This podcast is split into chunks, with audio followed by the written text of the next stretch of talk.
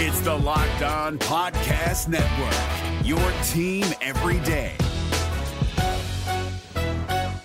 This Locked On podcast is brought to you by Home Chef. Now that the novelty of the new year has dwindled down, how are your resolutions coming? One of mine was to order less takeout, cook more at home, but I'll be honest, I haven't been consistent. That is until I found Home Chef. Home Chef provides fresh ingredients and chef designed recipes conveniently delivered to your doorstep to simplify the cooking experience and without robbing you of the joy of putting a dish together yourself. I'm pescatarian and they cater to a variety of dietary needs. I had this super refreshing ginger sesame salmon, a beautiful trout dish, and a super comforting shrimp and vegetable orzo dish, all of which took me less than 30 minutes to put together. For a limited time right now, Home Chef is offering all of our listeners 18 free meals plus free shipping on your first box, and free dessert for life at homechef.com slash locked on. That's homechef.com slash locked on for 18 free meals and free dessert for life. Homechef.com slash locked on must be an active subscriber to receive free dessert. A lot of player movement going on at the 40 acres right now. Let's talk about it. You are Locked On Longhorns, your daily podcast on the Texas Longhorns. Part of the Locked On Podcast Network, your team every day.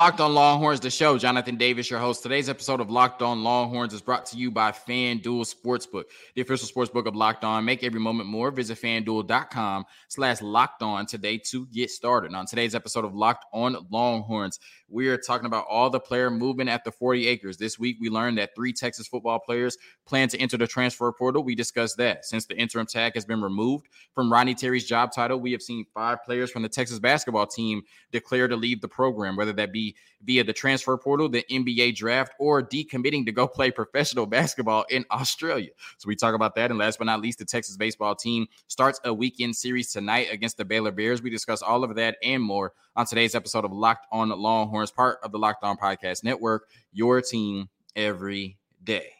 So let's start with Steve Sarkisian, our head coach, the leader and the face of this Texas football program. And this week he did an interview on The Pivot. I know a lot of Texas fans have seen it already. It's a really good interview. Uh, the Pivot is hosted by Ryan Clark, Fred Taylor, and Channing Crowder. And they do a really good job of highlighting people in the sports space, whether that's athletes, former athletes, coaches, GMs, owners, journalists, you name it, right? They do a really good job. And Steve Sarkisian was on this week and he did an amazing job of highlighting the University of Texas and what we have to offer, but also talking about his growth and development as a man and as a football coach and how his previous experiences with the Atlanta Falcons at USC, at Washington, and at Alabama prepared him for the opportunity he has today to be the head coach of this Texas football program, right? One of the most prestigious universities in the country at the University of Texas. He is leading their football program. He talked about how, you know, his trials and tribulations, fighting demons, fighting alcoholism, forced him to look in the mirror and be better, right? Be better as a person, be better as a partner, right? Be better as a father, right? It forced him to look himself in the mirror and make improvements. And without those improvements, he would not be here today as the head coach at the University of Texas. And,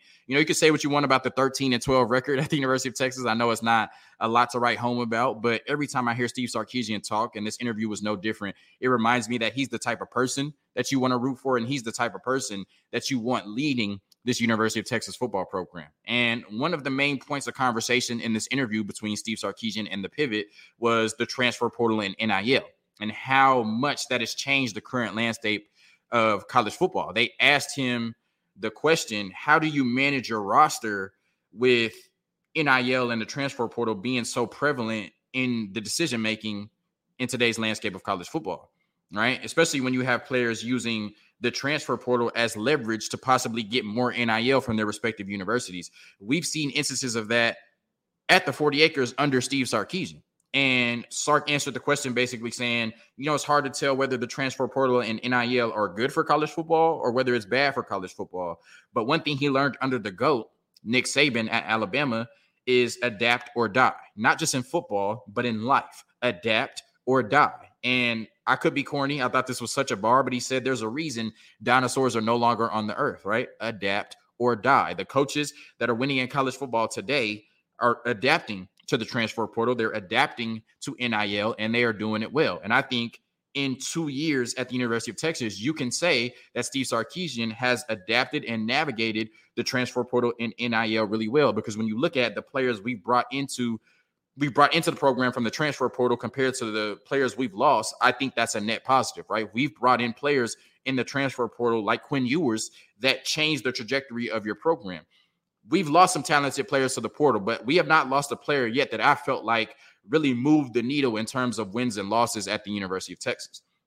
And then when you talk about NIL, you have to manage NIL in terms of the transfer portal. You have to manage NIL in terms of your current roster. And you have to manage NIL in terms of your recruiting classes. And when you look at the recruiting classes the last two years, they've both been top five. And nothing gives me the inkling or the thought process that that wouldn't continue in the future. So, like I said, I think Steve Sarkisian has done a really good job of adapting and navigating NIL and the transfer portal in terms of building this roster, one of the best rosters we've seen in a while at the 40 acres. And one thing I think that helps Steve Sarkisian and his staff, one thing that he mentioned on the interview is that they have a rule at the University of Texas. If you enter the transfer portal, best of luck to you, but you're not coming back. We're not playing that game, right? We have a lot to offer here at the 40 acres. It is a privilege to wear that burnt orange and white. It is a privilege to go out there and play with Texas across your chest. And that's a privilege that will not be entrusted to the timid or the weak. So if you want to have a conversation, we'll have a, a long, honest conversation about what you need to do, what needs to be developed for you to get playing time here at the 40 acres. But if you decide to enter the transfer portal after that, like I said, best of luck to you, but you will not be coming back here to play football. And that maybe be the reason why we saw players like Jahdae Barron and Xavier Worthy flirt with the portal, but never enter it. Now, I'm not sure if Steve Sarkisian would have stood 10 toes down on that rule. If Worthy would have entered the portal and said, I'm coming back to Texas, I doubt Sark would have been like, no, you can't come back here, but that's neither here nor there. This week, we saw three players announced their intention to enter the transfer portal Brenen Thompson, Trevell Johnson, and Derrick Brown. And these are all three really talented players. Brenen Thompson, I think, was a top uh, 100 player, top 150 player at the least. Uh, Derrick Brown was a top 300 to 400 player, right? These are players that could go make an impact right now at other universities. But when you look at the positions they play and what we have at the University of Texas, you can make the argument at each position there's at least five players that have a better path to playing time right now than Brenen Thompson, Trevell Johnson, and Derrick Brown. So let's start with Brenen Thompson. And we thought, based on what we saw at Alabama under Steve Sarkisian, where he utilized uh, Henry Ruggs and Jaylen Waddle's speed to perfection, we thought last year, even in Brenen Thompson's true freshman year, we would see glimpses of that. And we didn't, right? He played in nine games last year, red shirt burned to get one catch for 32 yards in the Oklahoma State game, we ended up losing, right? He comes in, gets one catch for 32 yards, looks explosive, and they don't go back to him, not only in that game, but for the remainder of the season. And there were reports that, you know, Brenen Thompson was fast, but he needed a lot more polish as a wide receiver. But I think even somebody as Steve Sarkisian, as, you know, this goaded offensive mind that he's talked about as should find a way to be able to use Brenen Thompson, right? He was the fastest player on the team, somebody that runs a 10 2, 10 3. Like you have to find a way to use that on the field. So, regardless of how much polish he had or didn't have as a wide receiver, I thought Brenen Thompson was underutilized. And so it sucks to see him enter the transfer portal. But like I said, I'm not going to go through the wide receiver room. But when you start listing those names, you get to about six or seven before you start mentioning Brenen Thompson. And I think that's a really good problem to have and I wish him the best of luck in his future endeavors. When you talk about Derrick uh, Derrick Brown and Trevell Johnson on the defensive side, I know that Trevell Johnson was at linebacker. Derrick Brown went back and forth between edge and linebacker, and it's kind of the same situation, right? At edge or at linebacker, I can name you know five players that have a better path to playing time on this Texas football team, right? And you know they talked about Derrick Brown being too small to to play edge, even though they tried to put him there, so they put him back at linebacker. Trevell Johnson was at linebacker, but all winter and spring, we've heard about Jaylan Ford, right? Mo Blackwell, David Gbenda, Jett Bush, right? Liona Lefau and Anthony Hill before we've heard about Trevell Johnson and Derrick Brown. So it would make sense for those players, as much as they love the University of Texas, as much as they love Austin, to transfer to where they can get more opportunity to showcase their skill sets because these are all players that can go to another school right now and perform. And it's a really good problem to have at the University of Texas that you can lose three players who I think are really talented and still say this is one of the most talented rosters we've had at the 40 acres in a long time and still say this team should be the overwhelming favorites to win the Big 12 championship this year. Steve Sarkisian said on the pivot year three, this really feels like his team. The way they talk, the way they practice, the way they interact with each other, the speed and physicality. This looks like his team. We all say that this team should win 10 games this year, and we all say they should be in the Big 12 championship game. And it just speaks to the talent and the depth on this football team. When you look at all of the transfers they've lost and all of the players they've lost since the offseason started, whether that be via the NFL draft or the transfer portal, and we still feel like this team is the overwhelming favorite to be the best team in the Big 12 next year. A quick word from Built Bar, and then we're going to talk about Rodney Terry. Is it time to panic about what's going on with the Texas basketball team right now? Looking for a delicious snack, but don't want all of the sugar and calories? Then you need the best tasting protein bar ever. Built, you got to try this. If you're like me and you want to make healthier snack choices, but you don't want to compromise on taste, I've got just the thing for you Built Bars and Built Puffs. Built Bars are healthy and taste amazing. Seriously, they taste so amazing, you won't think they're good for you. You got to try this. What makes Built Bars so good? Well, for starters, they are all covered in 100% real dark chocolate. That's right, real chocolate. And they come in amazing flavors like churro, peanut butter brownie, and cookies and cream. I'm not sure how Built does it, but these bars taste like a candy bar while maintaining amazing macros. And what's even better is that they are healthy. Only 130 calories and 4 grams of sugar with a whopping 17 grams of protein. And now you don't need to wait to get a box. For years, we've been talking about ordering Built bars at Built.com, but now you can get them at your local Walmart or Sam's Club while you can still get your specialty flavors at Built.com. So head to the website, head to Sam's Club, head to Walmart, wherever you need to go to get your Built bars today. It's Kubota Orange Day. Shop the year's best selection of Kubota tractors, zero turn mowers, and utility vehicles, including the number one selling compact tractor in the USA. And now through June 30, get 0% APR for 84 months or up to $3,300 off select compact tractors. See the details at KubotaOrangeDays.com. Your family, your land, and your livestock deserve equipment they can count on. So find your local dealer today. That's KubotaOrangeDays.com.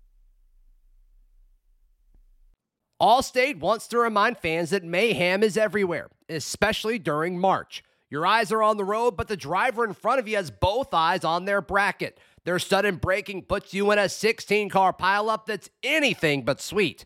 And if you don't have the right auto insurance coverage, the cost to repair this is worse than a busted bracket. So switch to Allstate, save money, and get protected from mayhem like this. Based on coverage selected, subject to terms, conditions, and availability, savings vary. So let's talk about Rodney Terry and this Texas men's basketball program. And like I said, since the interim tag has been removed from his job title, we have seen five players declare to leave the program, right? Two via the transfer portal, two via the NBA draft while maintaining college eligibility. So you haven't necessarily lost them yet. And then one, AJ Johnson has decided to decommit and go play professional basketball in Australia. And because the hire of Ronnie Terry was so polarizing, it makes almost every conversation surrounding him weird. And I say polarizing because it felt like half of the fan base was in favor of making Ronnie Terry the full time head coach, and half of the fan base was of the thought process of, although he did a really good job, they need to go get a better, more established head coach to come into the 40 acres, right? Because regardless of how much I like Ronnie Terry, I can't argue the fact that before his interim stint at the University of Texas, he had a 53% career winning percentage as a head coach, right? That's not going to cut it at the University of Texas. So, because there's some people that wanted him hired and there's some people that didn't want him hired, the conversations around him get really weird. And I think it's more than fair if you didn't think that Ronnie Terry was the best person for the job, right? I think that's more than fair. Where it gets weird is when you start rooting against the university you claim to love and against the basketball program you claim to love. And what I mean by that is if you're pumping your chest when players are leaving the program or bad things are happening, just so you can say, I told you so about Ronnie Terry, that's toxic, right? Regardless of if you thought it was a good hire or not, Ronnie Terry is our head coach, and we should all be supporting Ronnie Terry, and we should all be rooting for the best for Ronnie Terry in this Texas men's basketball program. But like I said, it feels like some Texas fans are subconsciously, I'll say subconsciously, rooting against Ronnie Terry and this Texas men's basketball program just so they can say, I told you so. And like I said, that's not it, right? So five players have left the program, and recruiting is about perception. And right now, the perception is – Rodney Terry won all of these games under the infrastructure that Chris Beard created. And now that he has to create his own infrastructure, it's looks horrible, right? Because within two weeks of him getting the job, five players have made the decision to leave the program, right? But perception is not always reality. And so we're going to take this opportunity here on Locked on Longhorns to frame the facts. Now, I will say the fact that he has not brought in any players in the transfer portal yet and has lost five players to the program is not a good look, right? Even as the staunchest Rodney Terry supporter, I can admit that us not bringing anybody in and losing five players is a bad look thus far. And the perception is that Rodney Terry doesn't have control of this program and he can't recruit at an elite level. But like I said, perception is not always reality. So let's go through each one of these situations. Let's start with AJ Johnson, who made the decision to uh, decommit and head to Australia to play professional basketball. And this is something that was always in play with AJ Johnson, even when he committed to the University of Texas. And I don't think that AJ Johnson had the best senior year in terms of basketball, right? And AJ Johnson has pretty much made it clear, whether you're reading between the lines or not, that after one year, he expects to be in the NBA, whether that one year was spent in college and the G League, playing professionally overseas, he planned to be in one and done. And with his mentor being Jalen Green, right, who did not go the college route, went to the G League out of high school. AJ Johnson did an interview talking about the development in the NBL between Josh Giddey and LaMelo Ball as two young stars in the NBA right now. And he talked about having the freedom to be able to play his game and play loose, right? Playing with more space, playing with more space, playing with more freedom while college basketball is more about structured offensive sets rather than just giving a ball to your best basketball player and say, go make plays, right? That's what we see in the NBA and professional basketball. We don't see that a lot in college, right? Even last year, we saw, you know, Marcus Carr, Tyrese Hunter, Sir'Jabari Rice, Timmy Allen all split, you know, primary decision making opportunities, primary playmaking opportunities.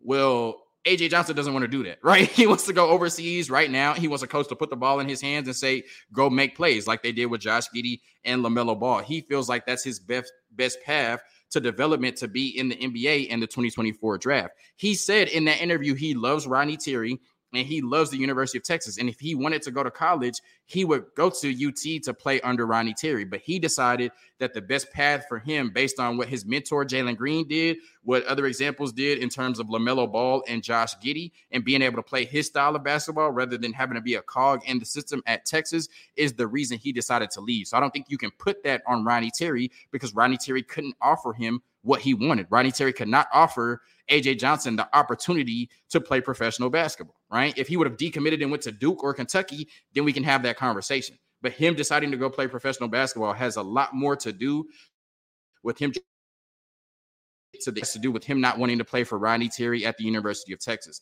Let's talk about Rowan Brumbaugh, and I'm going to make this really short. Yes, he did decide to transfer and go to Georgetown. Rowan Brumbaugh did not log a stat at the University of Texas last year. Not a minute, not a point, not an assist, not a steal, not a rebound, not a block, right? He did not record a stat last year at the University of Texas. So I don't know. You could say this is a big loss. We don't know what we were getting in Rowan Brumbaugh, right? He had to go into the transfer portal with the strength of his high school tape. You know what I'm saying? So, I mean, I think Rowan Brumbaugh is a good player. I think he'll go to Georgetown and have a nice career. But you can't say that Rowan Brumbaugh is a loss to the Texas basketball team when he didn't record a stat last year. And we had games that we won by 50 and 40 points. He did not get in the game, right? Just saying. When you talk about Dillon Mitchell and Tyrese Hunter, both of them coming into the season were likely to enter the draft after the season. Dillon Mitchell had one and done written all over him, right? He was the number five prospect coming out of high school with real NBA traits. And even though we didn't feel like he had the best year at the 40 acres, he still showed those NBA traits that are going to make him intriguing, right? He's still one of the 60 best draft prospects, in my opinion, in the NBA draft. So him declaring while maintaining his college eligibility doesn't say anything about Ronnie Terry because he was an NBA prospect and one and done prospect coming in to the University of Texas. Tyrese Hunter, we've seen, especially at the guard position, the longer you stay in college, the more they knock you down NBA draft boards. I don't even know if, if Tyrese Hunter is on an NBA draft board, but we've seen with instances at the 40 acres, Andrew Jones, Marcus Carr, Serge Sir'Jabari Rice, right? Players that exhausted their eligibility. We're not even talking about them in their, their NBA draft stock, right? Tyrese Hunter went to Iowa State as a freshman, probably expecting to be a one and done. And the season didn't go as he wanted. He came to University of Texas expecting to have a better year and enter the draft after this year, which he did, but he didn't have the type of season he wanted. And so a lot of people are saying, okay, well, he should have just came back to the University of Texas. But he probably feels like if I don't go play professional basketball right now, when will I ever go play professional basketball? Because the longer I stay in college, especially if I'm not, you know, expanding my game at a significant level, right? I think if Tyrese Hunter came back next year, he would be better, but he would still be the exact same player pretty much. You know what I mean? You have to see where the NBA has you right now, and you might have to start your journey in terms of playing professional basketball right now because two years more in college might not benefit him as much as we think it would as fans, right? The NBA might be looking at Tyrese Hunter as a finished product, which means he would need to enter professional basketball right now, whether that be overseas, the G League, somewhere, and start that process of trying to get to the National Basketball Association. So I don't think Tyrese Hunter or Dillon Mitchell entering the trend, I mean, entering the NBA draft should have been a surprise or should have been something that should have been an indictment on Rodney Terry. Now let's get to Arterio Morris. And I do put this one on Rodney Terry because it seemed like throughout the season, especially towards the offseason, the NCAA tournament, closer to the offseason and NCAA tournament, it didn't feel like Rodney Terry and Arterio Morris had the best relationship. And recruiting is about relationships, right? So that's a relationship that Rodney Terry had to foster, and it didn't feel like he fostered that relationship. It also felt like we saw the development of Arterio Morris throughout the season. I mentioned in his first eight games under Chris Beard, he shot 21% from the three point line and had nine turnovers in eight games. Since that point under Ronnie Terry, he shot 40% from the three point line and had 14 turnovers in 30 games, right? He definitely became a lot better college basketball player. And we thought with all of the guards we were losing that he could easily step into a starting spot as a true sophomore and be one of the best players on this Texas basketball team. For him enter for him to enter the transfer portal and decide to do that somewhere else rather than the University of Texas under Rodney Terry is an indictment on Rodney Terry. So I would put losing Arterio Morris to the transfer portal on Rodney Terry. The other four players we've lost, I will not put that on Rodney Terry. And so even though the perception right now is that he can't recruit and he's losing control of this program, that's just the perception right now as we sit here on April 14th. If we come back at this time next week and Dylan Disu has said he's coming back, if Dillon Mitchell or Tyrese Hunter, one of the two or both of the two, have said they're coming back, and you bring in players in the transfer portal that you're really high on and in good standing with right now, like Max Abmas. They said he's the leader. They say Texas might be the leader right now, and he is the current active leader in points in college basketball. Matthew Cleveland from Florida State. You're in the top five from Kadin Shedrick, the big man from Virginia, and you're in the top four for Quincy Olivari from Rice, who put 28 points on the University of Texas in the Moody Center in Ronnie Terry's first game as the interim head coach. So right now the perception is bad, but a week later we could look at the perception and it could be really good. So I think we need to have patience. We need to give Rodney Terry space and time to build this roster, and I think we need to take a look at it when all of this process is over, right? And we know what the roster is going to look like instead of looking at it right now and saying, I told you so. And Rodney Terry shouldn't be the head coach of this Texas basketball program. Because I think when the dust settles and the smoke clears, this is going to be a really good basketball team heading into next season. And really quickly, I want to talk about the Texas baseball team.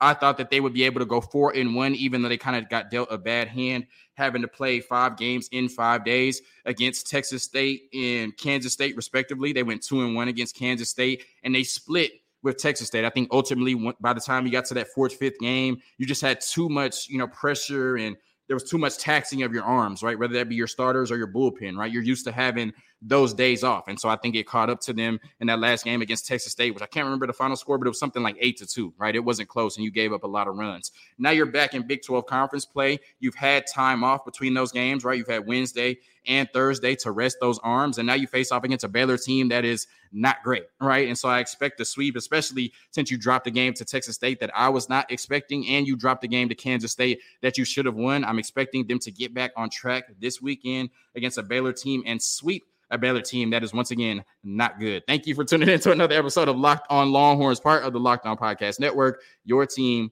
every day. Hook 'em and peace. Hey, Prime members, you can listen to this Locked On podcast ad free on Amazon Music. Download the Amazon Music app today.